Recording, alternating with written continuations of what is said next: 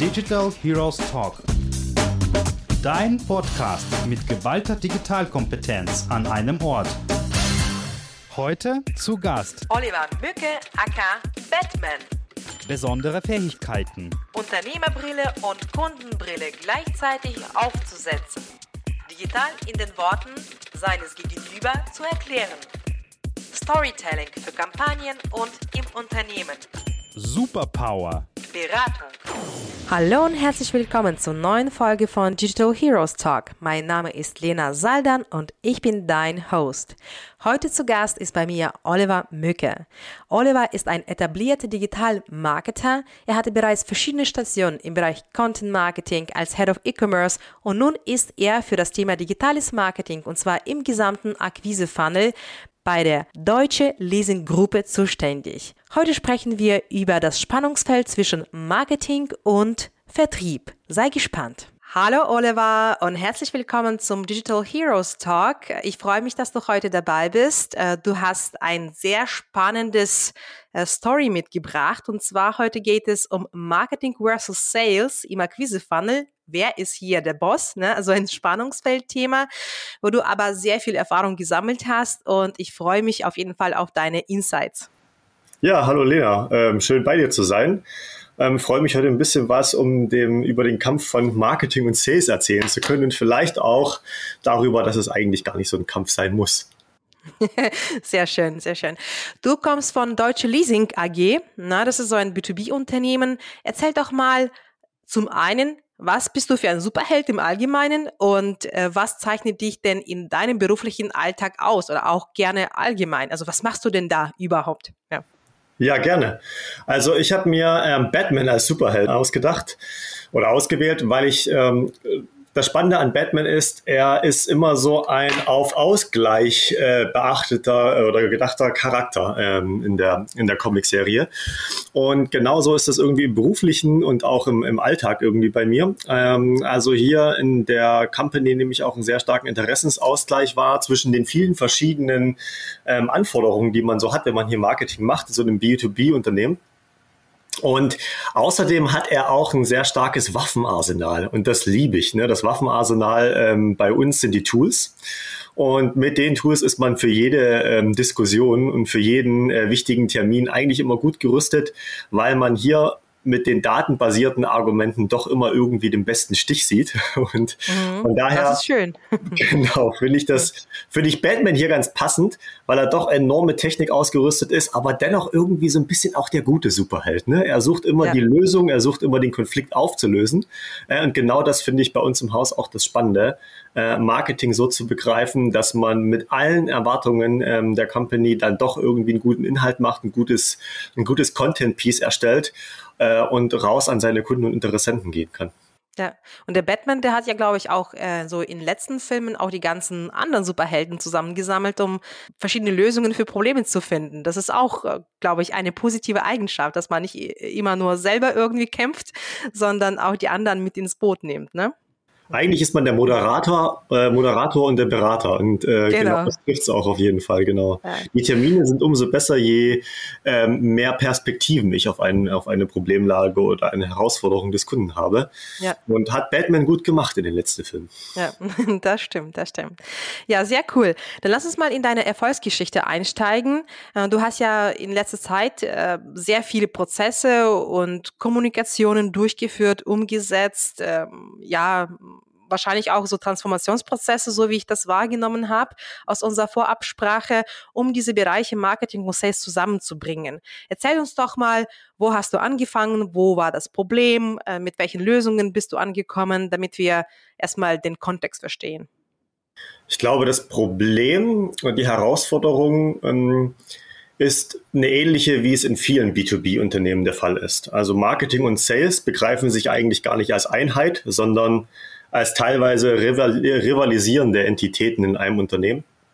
Und jetzt äh, sind das keine Kampfgraben, die man da irgendwie schließen äh, musste, aber es ist schon so, dass äh, man in dem Prozess ähm, Strukturen, Formate finden muss oder musste, ähm, wie man diese beiden Entitäten zusammenwachsen kann. Und da hat, haben wir auf, einen, auf jeden Fall zwei verschiedene Formate ähm, geholfen. Das eine ist intern.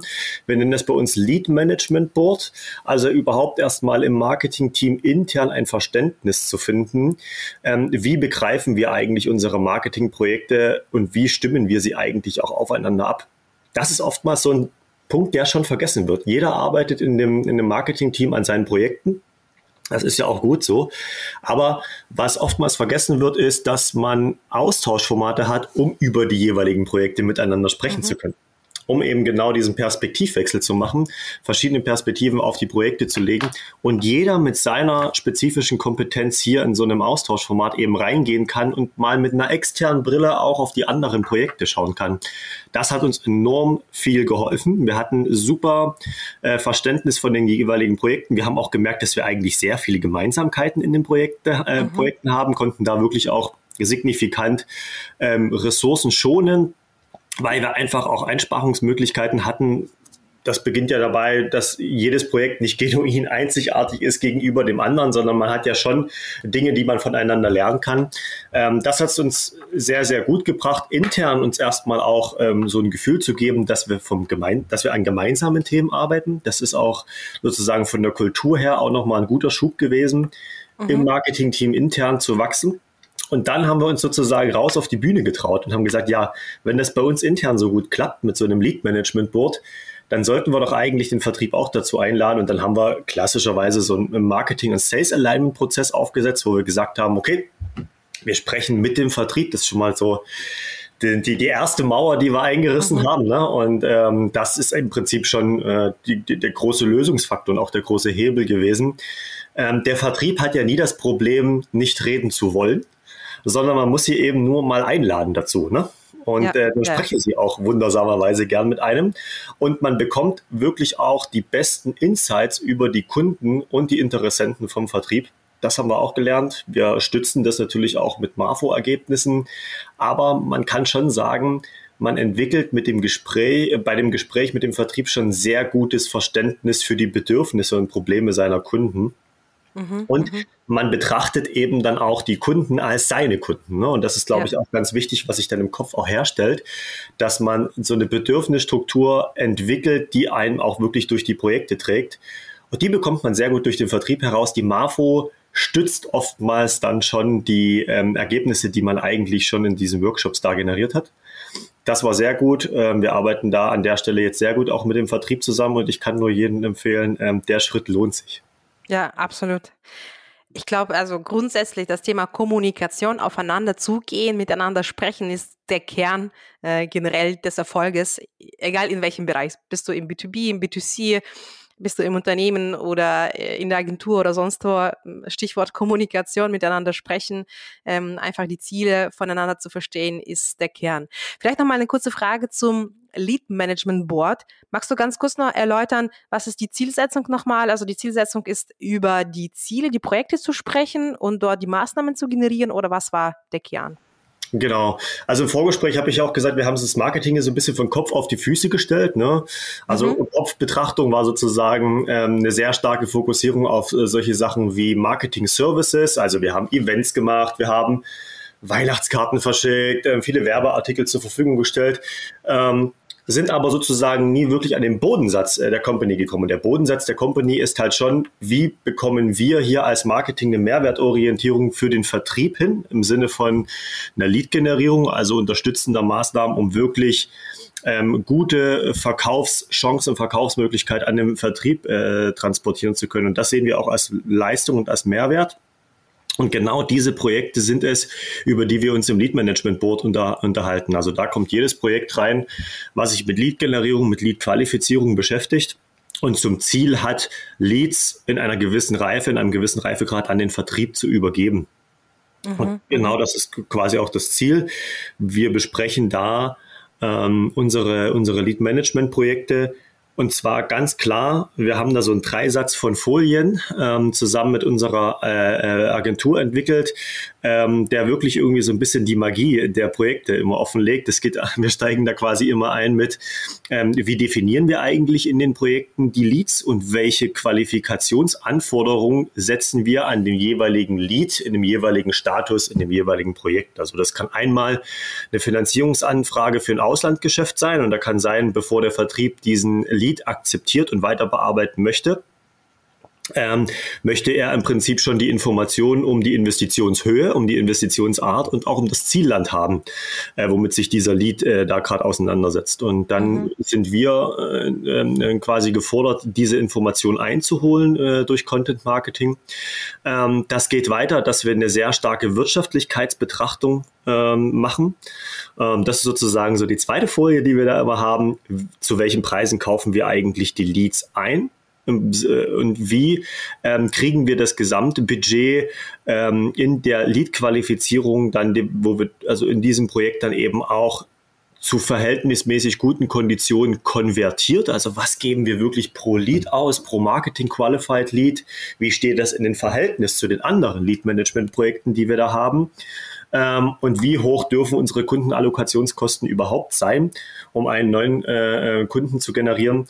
Und dann rechnen wir das Ganze rückwärts in den Prozess. Und das war wirklich auch ein Schlüssel zum Erfolg, weil wir hier den Vertrieb natürlich in seiner Sprache auch ermächtigen, mit uns mhm. über die Projekte zu, äh, zu sprechen. Mhm. Also diese Wirtschaftlichkeitsbetrachtung ist etwas, was der Vertrieb sehr, sehr gut aufnimmt, weil, er, weil es, glaube ich, auch einfach sein Denken ist. Ne? Ja, ja, das wäre auch meine Frage. So wie ich gerade jetzt mitgenommen habe, aus dem, was du erzählt hast, seid ihr schon im Marketing sehr performance-orientiert. Also ihr macht nicht nur bunte Bildchen, sondern auch, ihr denkt auch sehr wirtschaftlich, ähm, ähm, welche Budgets habe ich, was möchte ich erreichen, welche Leads und Co. Und war das auch nicht eine der ähm, Schlüssel zur gemeinsamen Kommunikation, dass ihr einfach die gleiche Sprache sprecht und die gemeinsamen Ziele verfolgt? Also sind die Ziele auch gemeinsam? Ja, die Ziele sind äh, quasi an der Stelle noch nicht gemeinsam definiert. Das wäre mhm. so etwas, wo ich sage, wir haben da wirklich ein Idealbild einer Einheit. Und das ist ja auch das, was oftmals in anderen Unternehmen dann nochmal ein Triggerpunkt ist, zu sagen, wir committen uns eigentlich im Marketing und Sales auf die gleichen Ziele. Aber wir haben dadurch, dass wir die gleiche Sprache jetzt gefunden haben, miteinander ähm, zu sprechen, schon sehr, sehr viel erreicht und ähm, haben ein gleiches Verständnis von dem, was äh, äh, was Sales für uns macht, ja, also wie muss eigentlich ein Vertriebsmitarbeiter so einen Lead qualifiziert bekommen, damit er tatsächlich auch etwas anfangen kann. Das ist super, wenn man die Perspektive des Vertriebs kennenlernt. Und den Vertrieb hat quasi unsere Perspektive, glaube ich, auch ganz, ähm, ganz viel gebracht, zu sagen, okay, schaut mal rein, das ist gar kein Problem, ähm, die Leads in, die, äh, in, die, in diese Stufe zu qualifizieren. Aber ihr seht, wie viele Schritte es dafür braucht ähm, und wie viele Marketingmaßnahmen wir dafür machen müssen. Und mit Kundenallokationskosten von 100 Euro wird es da schwierig. Also da kann man sehr gut dann auch eben über Budgets sprechen, über Planungen, ähm, Mittelfristplanungen, um wirklich auch Budgets hier allokieren zu können für die einzelnen Einheiten der Gesellschaft. Das hilft total, wenn man da die gleiche Sprache spricht. Und äh, das ist schon mal in der Bottomline, glaube ich, ähm, einer der wichtigsten Punkte. Mhm. Und wenn wir den Akquise-Funnel betrachten, wo fangen die jeweiligen Expertisen beziehungsweise die Kompetenzen und die Handlungsfelder an? So wie ich das gerade rausgehört habe, wenn du vom Vertrieb sprichst, sprichst du schon sozusagen von der Bearbeitung von Leads. Sprich, der Vertrieb, der steigt sehr tief unten im Funnel ein und davor seid ihr aktiv. Habe ich das richtig verstanden? Wir übernehmen sozusagen schon viel Wegstrecke in diesem Funnel. Ne? Mhm. Ne? Mhm. Ähm, wir bearbeiten quasi alles, was wir vom Kontakt nennen, also vom Klick auf das Werbemittel, ähm, bis hin zu dem sogenannten Marketing Qualified Lead. Also wir bearbeiten, wir qualifizieren den Vertrieb bis zu einer bestimmten, bis zu einem bestimmten Gütekriterium. Da helfen uns diese Bandkriterien immer sehr viel, also ähm, Budget, Authority, Need and Timing. Mhm.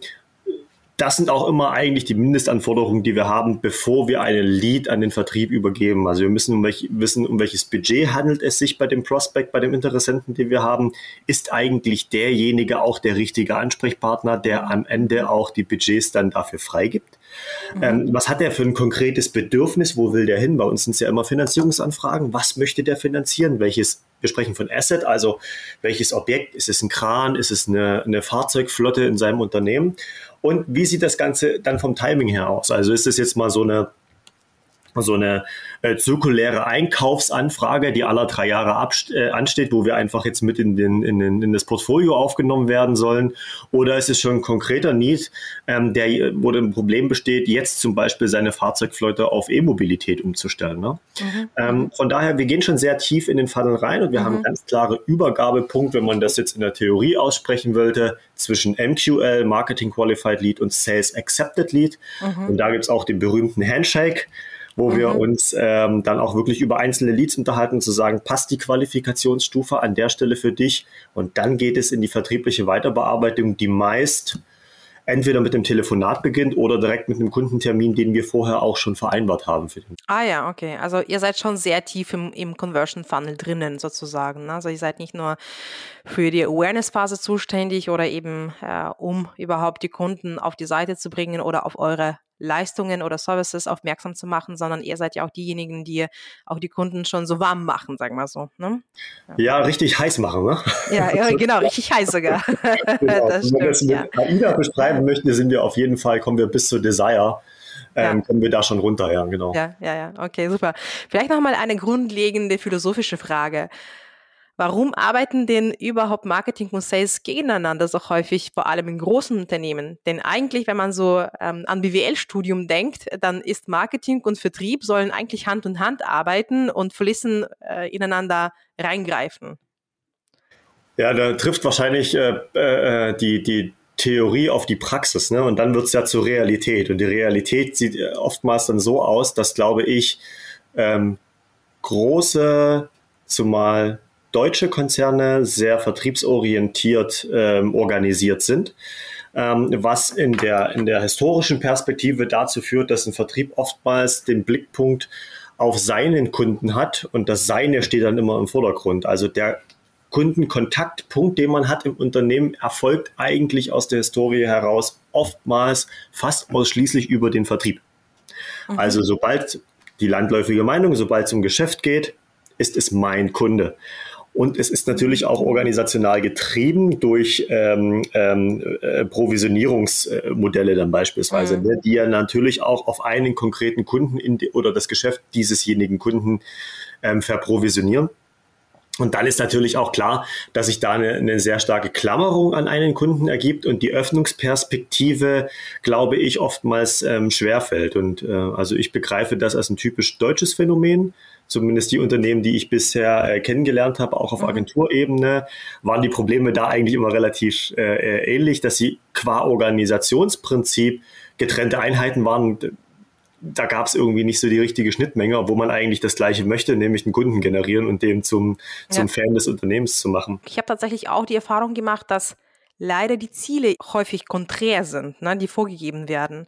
Und ähm, entsprechend, was du auch gesagt hast, Provisionierung, also sprich beispielsweise Marketing wird für, für Awareness ähm, provisioniert oder bekommt ja auch die Budgets für, für die Awareness-Phase oder sie haben auch solche Ziele wie Werbewirkung, wie das Thema ähm, Markenbekanntheit, wie das Thema Net Promoter Score, also sprich, wie zufrieden ist der Kunde. Und dann gibt es ein Riesengap, ja, und dann gibt es eben Vertrieb und Vertrieb sagt, okay, wir werden dann nur provisioniert, wenn wir den Kunden akquiriert haben. Deswegen alles dieses bla bla bla bla interessiert mich überhaupt nicht, ja, und da fängt schon an, dass man einfach verschiedene Sprachen spricht und verschiedene Maßnahmen unternimmt, die aufeinander nicht so stark abgestimmt sind, weil eben dieses Gap dazwischen da ist. Also wenn man im Marketing auch die Ziele gesetzt hätte, so nach dem Motto, hey, ihr habt ja auch Akquiseziele und im Vertrieb, hey, ihr habt ja auch Ziel, dass unsere Kunden zufrieden sind, dass sie ähm, eine positive Wahrnehmung von unserer Marke haben und Co., dann würden sie stärker miteinander sprechen. Also das ist die Erfahrung, die ich gemacht habe, auch eben aus Agenturerfahrung oder äh, Kommunikation in meinem Netzwerk. Ja. Wir haben uns in diesem Lead Management Board, als wir das entwickelt haben, klar die Frage gestellt, was hilft eigentlich dem Vertrieb? Und das ist klar, wenn wir äh, als Marketing-Einheit in einem solchen Unternehmen gehört werden möchten, in einem solchen, das ist ja ein Change-Prozess, ne? Mhm. In einem solchen Change-Prozess müssen wir schauen, was sind die stärksten Stakeholder im Unternehmen und das sind halt oftmals die VertriebsmitarbeiterInnen, die so ein Unternehmen hat. Äh, und da muss man sich die Frage stellen, welchen Mehrwert kann ich als Marketing-Einheit für den Vertrieb leisten? Und genau da sind wir eben auf die, auf die Antworten gekommen. Die bisherigen ähm, KPIs und Kennzahlen zu den KPIs, nachdem wir äh, reported haben, wie Impressions oder Reich, also Reichweiten, mhm. alle in mhm. welcher Facette jetzt, digital oder analog, sind es wohl eher nicht. Mhm. Und auch Markenkennwerte, äh, die gehören natürlich dazu. Klar, im vorderen Funnel-Bereich stützt die Marke natürlich auch meine Tätigkeiten, aber das sind keine Kennzahlen, auf die der Vertrieb anspringt. Ne? Mhm, und da mhm. muss man sich einfach überlegen, genau, was sind eigentlich so äh, die Kennzahlen, wo man sich gemeinsam auch drauf committen kann. Ähm, und das sind letzten Endes kundenbasierte Kennzahlen. Ähm, und da hat es dann wirklich gut gefunkt. Ja, ja. Wir haben schon so etwas über die Prozesse gesprochen und das ist, glaube ich, der erste Schritt, so die Prozesse einführen, organisatorischen Prozesse einführen, wie man die beiden Bereiche zusammenbringt. Also das erste oder den ersten Schritt, ähm, den ihr gemacht habt, so wie ich das verstanden habe, ist das Thema Kommunikation. Also ihr kommuniziert stärker miteinander, ähm, die, ihr habt hier gemeinsame Termine, wo die Themen abgesprochen werden. Was wären denn so weitere Prozesse, die die beiden Bereiche stärker bringen würden? Ist es beispielsweise eine Entwicklung einer gemeinsamen Strategie äh, oder ist es ähm, das Thema eben Ziele, also Objective Key Results, dass man gemeinsam so OKRs entwickelt, auf denen man gemeinsam arbeitet. Vielleicht magst du da kurz nochmal stärker reinbringen, also was ihr äh, gemacht habt an Prozessen. Wir sind in dem Strategieprozess drin aktuell, das kann man mhm. sagen. Also das ist die nächste Entwicklungsstufe, dass man sagt, okay, wenn wir jetzt schon auf den Projekten, also projektbasiert gut miteinander zusammengearbeitet haben, dann lasst uns das doch eine Ebene höher tragen und sagen, wie ist eigentlich unsere Vermarktungsstrategie dahinter? Und die Vermarktungsstrategie ist auch oft Vertriebs, ähm, also da hat auch der Vertrieb sozusagen ähm, die Deutungshoheit, wie eigentlich Vermarktung zu laufen hat. Ne? Äh, und gerade da hat uns ehrlicherweise auch die Corona-Krise an der Stelle geholfen, muss man sagen. Man spricht ja von dem allgemeinen äh, Digitalisierungsschub und Corona war da ja wie so ein Brennglas drauf. Ne? Und das hat uns natürlich geholfen, weil der Vertrieb natürlich auch hier ähm, sich umstellen musste. Also er musste in mhm. digitale Kommunikations- äh, mhm. und Austauschformate gehen, Kanäle.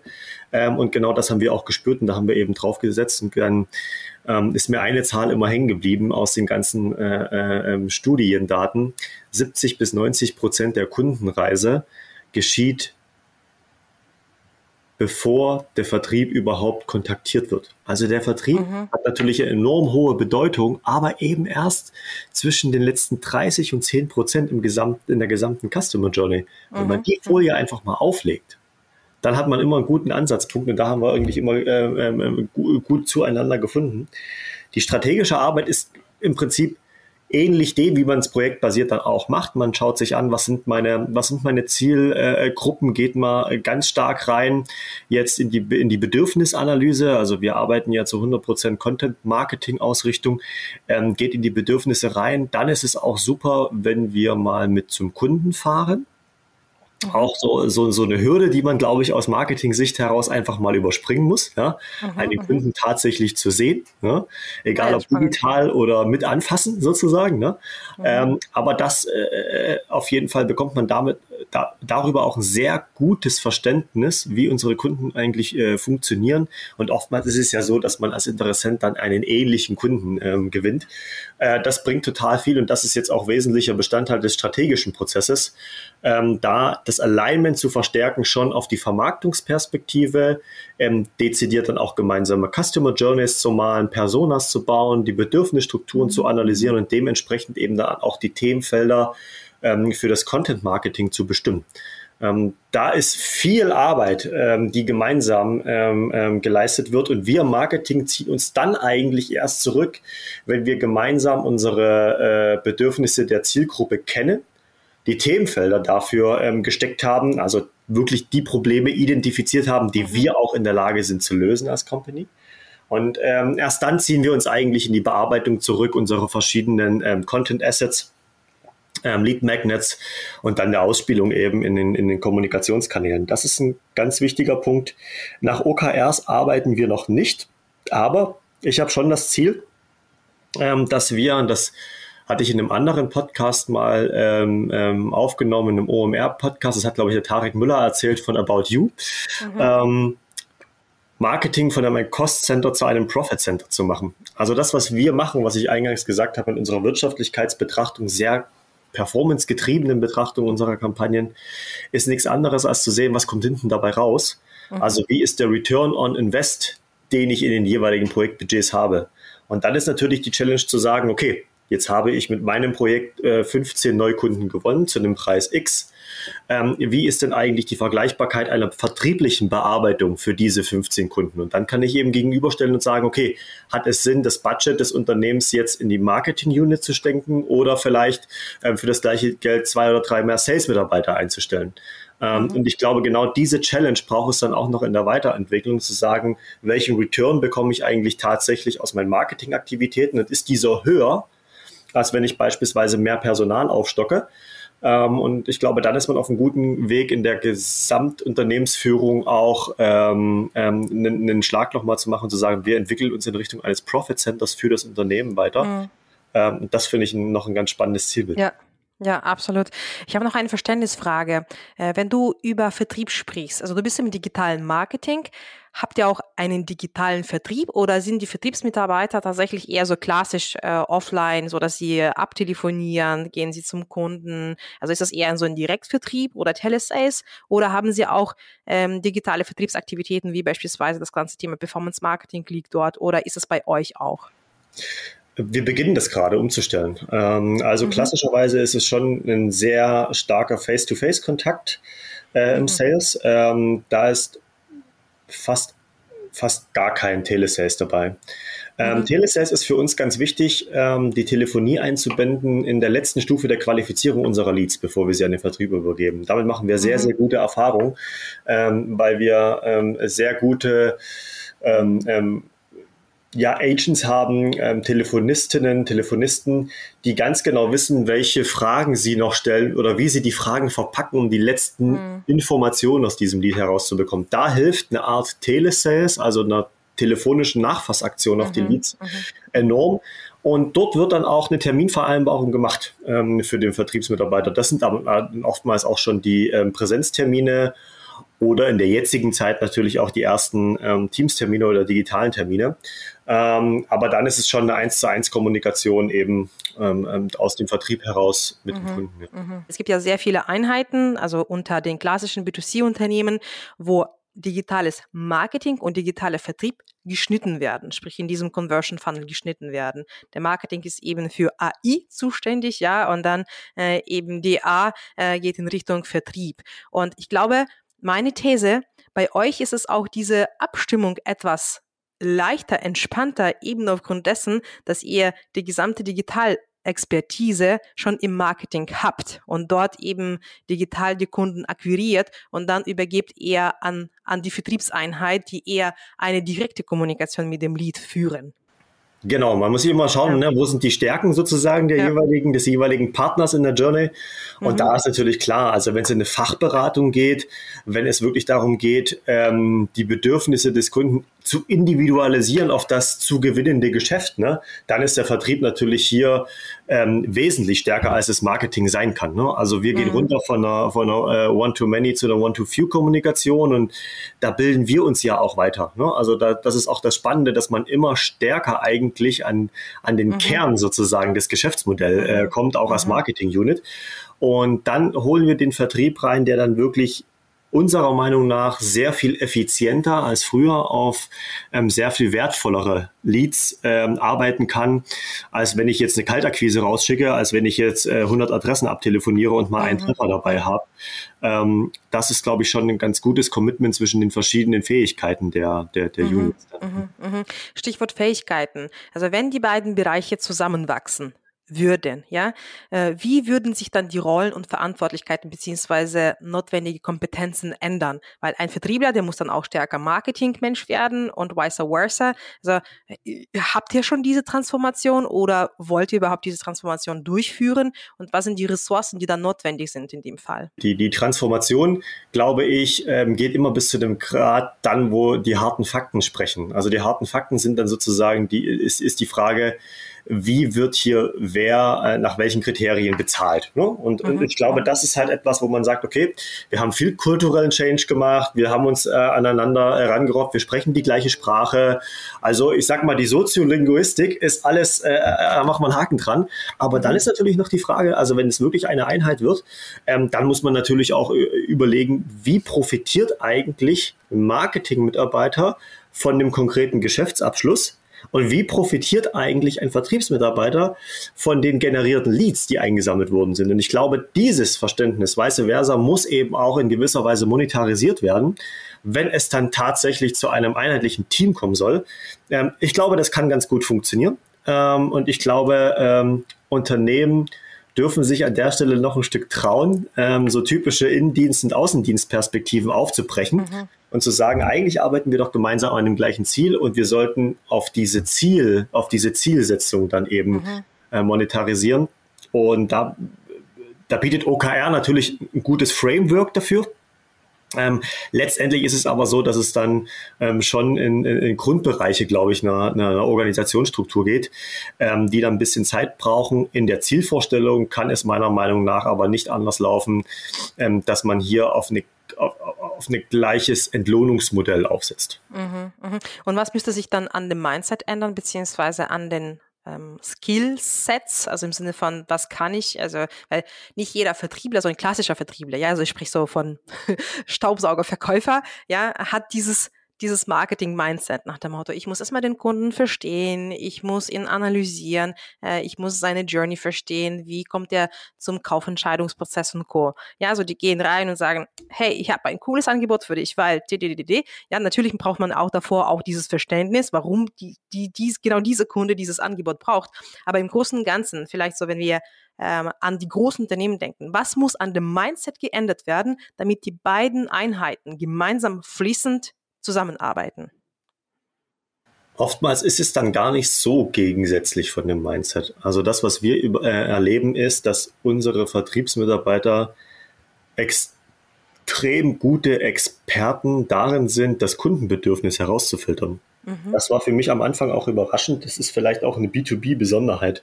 Mhm. Ähm, es geht ja um Verträge, die äh, ein sehr hohes Volumen haben. Das heißt, ähm, eine gewisse Vorlaufzeit äh, bedürfen auch auf der Gegen, äh, nicht auf der Gegenseite, auf der Kundenseite natürlich eine bestimmte, äh, bestimmtes, ähm, einen bestimmten Aufwand erzeugen. Ne? Also die Freigabestrukturen von den Finanzierungssummen, von denen wir hier sprechen, die, die laufen dann zwischen ein Jahr und fünf Jahren ab. Ne? Also das und, und in diesen ähm, was der Vertrieb, finde ich, wovon man auch lernen kann, ist, diesen Prozess einfach dauerhaft auch zu bespielen. Und da nehmen wir eine äh, extrem starke Expertise wahr. Das ist eher eine Fachberatung. Das ist äh, mhm. weniger eine, eine, Produktanbietung. Letzten Endes muss es dann in irgendein Produkt kommen, ähm, ähm, was dann natürlich auch irgendwie unterzeichnet werden kann. Aber es geht am Anfang vor allem darum, wirklich den Kunden in seiner Individualität zu, äh, zu begreifen. Da hilft uns das Geschäftsmodell, weil es wirklich auf individuelle Beratung, individuelle Fachexpertise geht. Und da sind wir eigentlich gar nicht so weit weg davon, ähm, von den, von, mit der gleichen Sprache quasi auch äh, von den, von den gleichen Dingen zu sprechen, nämlich am Anfang ein, ein Thema zu transportieren und das widerspiegelt auch oder, oder gibt uns der Vertrieb auch wieder. Er sagt, ja, ich habe jetzt eine Molkereibranche, die haben eigentlich gerade alle das Problem, ähm, das sind sehr energieintensive Unternehmen. Ähm, die Herausforderung äh, mit der neuen politischen Agenda ist, dass die jetzt massiv in erneuerbare Energien investieren möchten oder müssen. Und diese äh, Problemtransportation kommt aus dem, kommt aus dem äh, Vertrieb. Ne? Also, mhm, und die kommt viel schneller aus ja. dem Vertrieb, weil er viel stärker näher an den Kunden ist, als mhm. wir es in einer, in einer MAFO oder Befragung oder sonst wie mhm. in der mhm. Presse dann lesen können.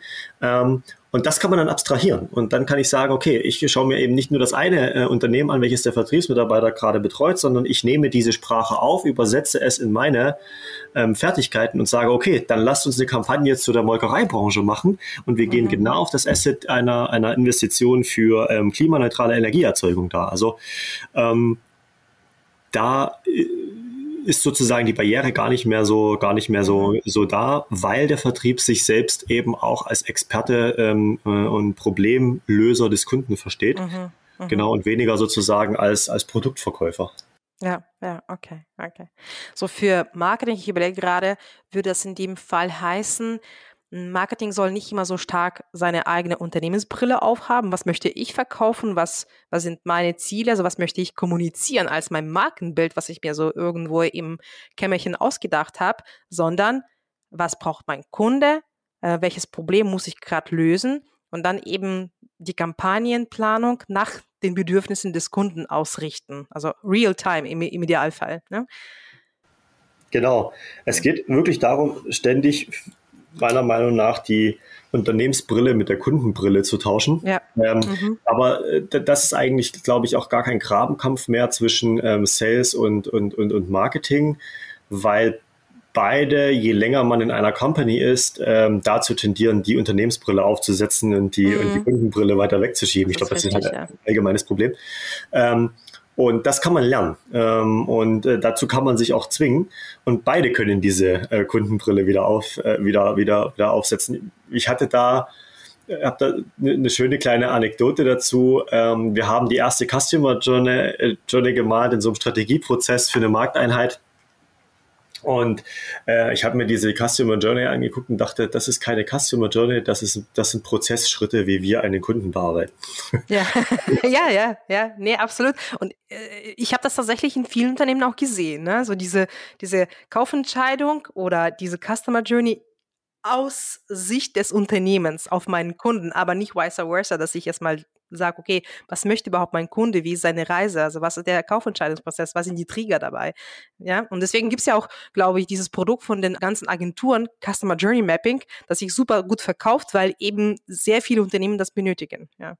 Auf jeden Fall. Also es tut immer gut, da äh, eine Agentur, glaube ich, reinzuholen, äh, einfach um nochmal dem Zwang zu unterliegen, wirklich eine Kundenbrille aufzusetzen. Das ist manchmal gar nicht so leicht. Manchmal denkt man, das ist doch ein Kundenpunkt oder das ist doch aus Kundenperspektive gedacht, aber man hat einfach die eigene Unternehmenskultur da an der Stelle schon so verinnerlicht, mhm. dass man Kundenprobleme schon im Ansatz ähm, ähm, in Prozessketten ähm, der Company äh, denkt oder anfangen zu denken. Und da braucht es auf jeden Fall immer eine Stimme von außen, meiner Meinung nach, ne? Ja. die dann sagt, na, jetzt gehen wir erst noch mal einen Schritt zurück und jetzt schauen wir ja. mal, ist das tatsächlich das Bedürfnis oder ist das schon wieder eine Interpretation des Bedürfnisses nach deiner äh, nach, nach deinem Lösungsangebot. Das ist auch wichtig. Ne? Also wir können nicht jedes Problem des Kunden lösen. Äh, ich kann jetzt nicht lösen, äh, ob der Kunde sein Geschäftsmodell ändert oder nicht.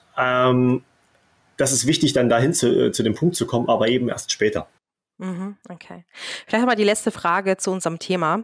Ähm, und zwar, sehr häufig ist es so, dass diese Struktur in der Organisation auch von oben kommt. Ja, so hier die Geschäftsführung sagt, okay, ihr seid Marketing, ihr seid Vertrieb, ihr habt die Ziele, ihr habt die Ziele, so. Und dann, dann werden eben diese zwei Einheiten schon vornherein von der Geschäftsführung separat gesehen und somit findet diese Verschmelzung nicht, nicht statt. Deswegen die Frage ist, wie soll die Kommunikation in Richtung Geschäftsführung so stattfinden, damit man als eine Einheit wahrgenommen wird? Das ist eine super Frage. Ähm, ich glaube, das kann man über Transparenz schaffen. Also Transparenz äh, der, der, der gleichartigen Betrachtungsweise von Projekten. Also ich habe die Erfahrung gemacht, wenn ich mit dem Vertrieb zusammen in eine Geschäftsführung gehe und Kampagnen in ihrer Konzeption präsentiere oder aber in ihrem Ergebnis präsentiere, hat das einen, einen deutlich äh, besseren Effekt, als wenn es der Vertrieb aus seiner Perspektive, Marketing aus seiner Perspektive an die gleiche Person reportet. Ja? Also sie sprechen mhm. über das Gleiche, wissen es aber oftmals gar nicht so genau. Ne? Und da einfach den Termin gemeinsam wahrzunehmen, sich auf ein gemeinsames gemeinsames Reporting zu committen. Das machen wir auch in unserer Wirtschaftlichkeitsbetrachtung äh, unserer Marketingkampagnen. Da kann der Vertrieb sich auch committen auf diese Art der Ergebnispräsentation. Und das ist ja nichts anderes als Reporting. Ähm, und das hilft auf jeden Fall sehr, sehr stark, dass die Geschäftsführung oder ähm, Entscheider im Unternehmen eben auch, glaube ich, ähm, die Perspektive, die wir öffnen, weitertragen können, um dann eben auch sowas wie Budgetallokation eben äh, mhm. überdenken zu können und ähm, dann Empfehlungen unserer Seite auch gut mittragen zu können. Ja, ja, also auf jeden Fall ein guter Ansatz.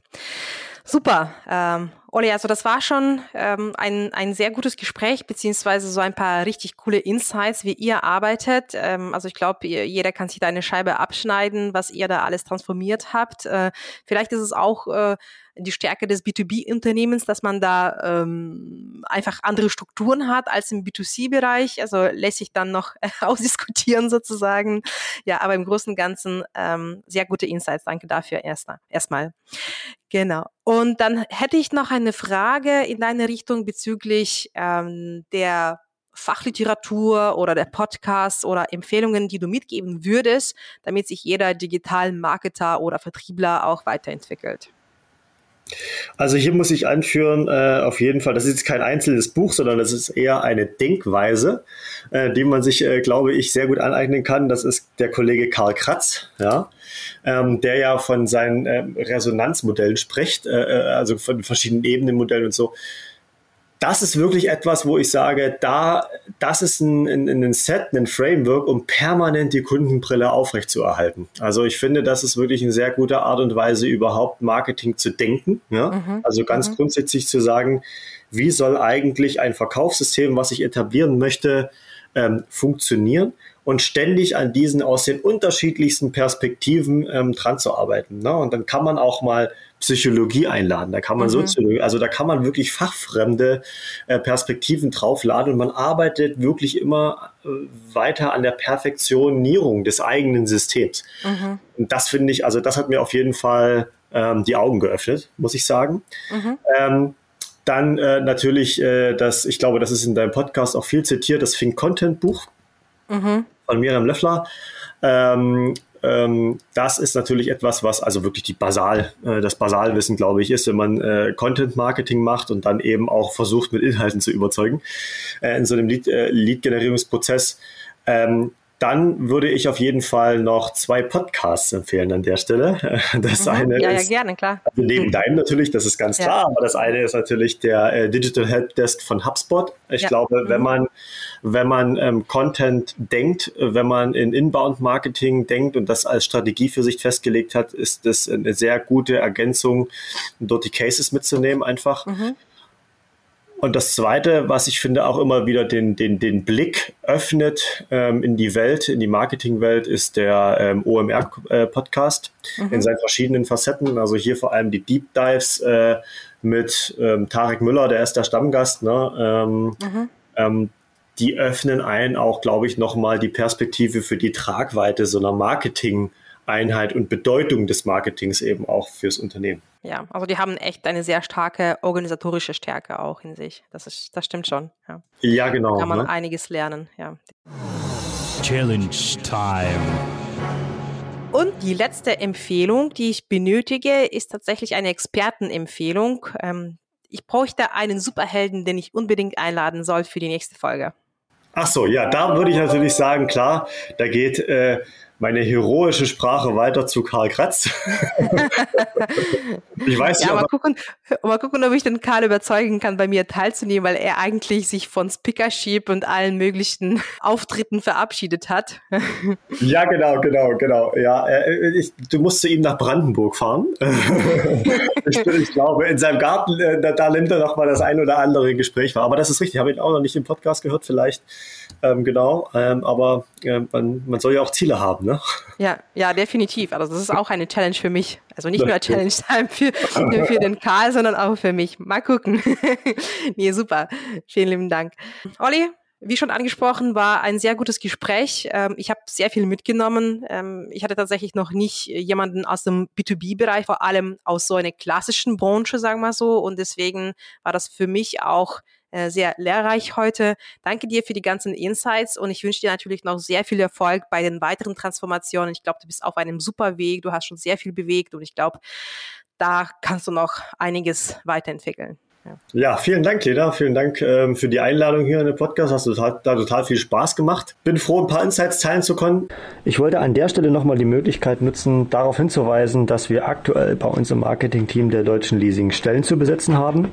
Also, ich freue mich auf eine Kontaktaufnahme über LinkedIn, auf eine Nachricht und sage an der Stelle nochmal viel Freude mit dem Podcast, weiterhin bei Lena und äh, wünsche euch allen noch einen wundervollen Tag. Ciao. Mach's gut. Ciao, ciao. Digital Heroes Talk. Dein Podcast mit geballter Digitalkompetenz an einem Ort.